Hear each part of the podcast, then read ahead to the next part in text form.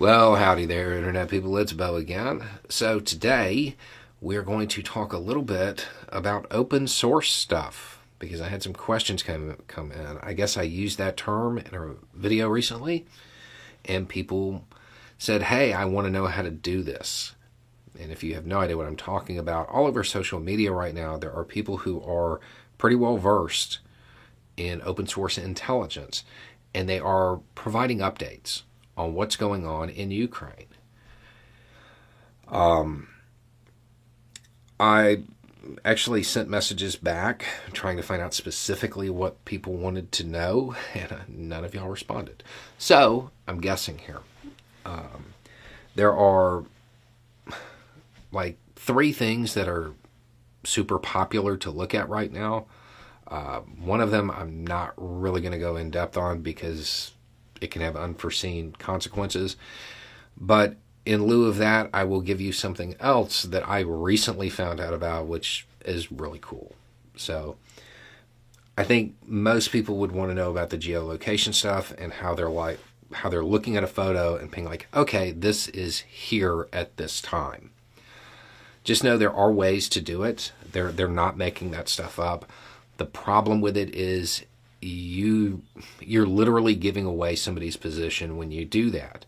Most of them, I would imagine, I know that I know the accounts that I follow do not release the location of troops until they have moved. Um, if you release that information too soon, you can get somebody hurt.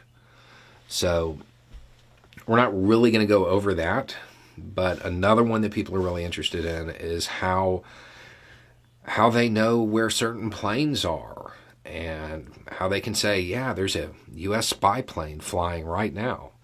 That's way easier than you might think. Uh, the screenshots that they're sharing, that's not hard to do. I can tell you right now, at time of filming, there is a U.S. Army Chinook surprisingly close to the Ukrainian border right now. There is a plane from the Netherlands up, one from Italy, and uh, a couple Polish jets, all relatively close to to the area in question. Easiest way to look for this is to go to planefinder.net, and there's little icons of planes flying over a map.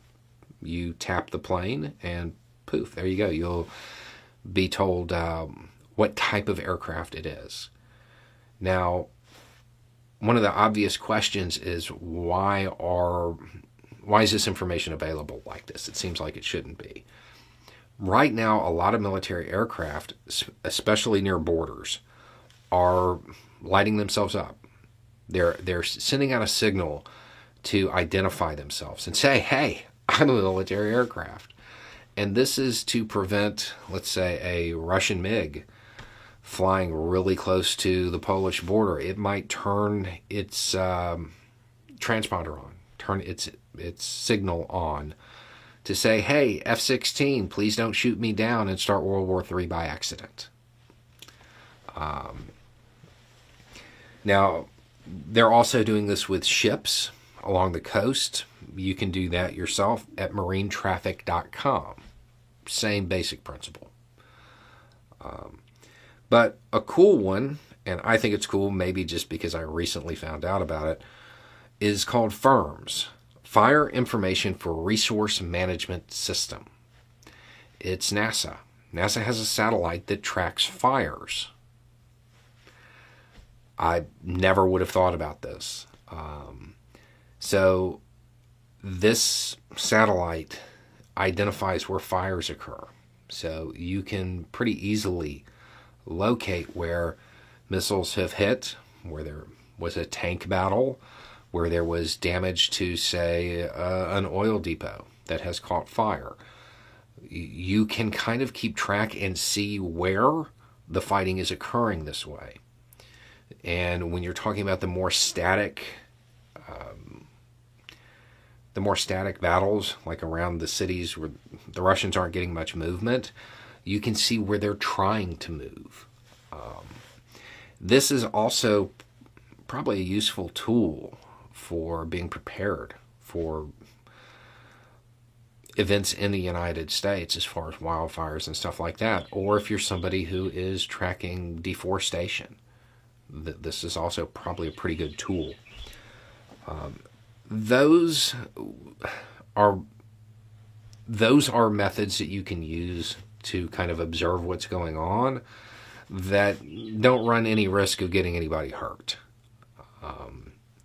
So take a look at those. Uh, all three of the the sites I gave are they're all free to use. Uh, I'm sure they probably have some kind of pay upgrade here or there, but you can get a good picture without having to spend any money on those. Um, at some point, we we might go into some other stuff later, but until I know specifically what people are talking about, there's a brief overview, and you would be surprised at the information you can get and how much intent you can discern by the information that's freely available like this. Anyway, it's just a thought. Y'all have a good day.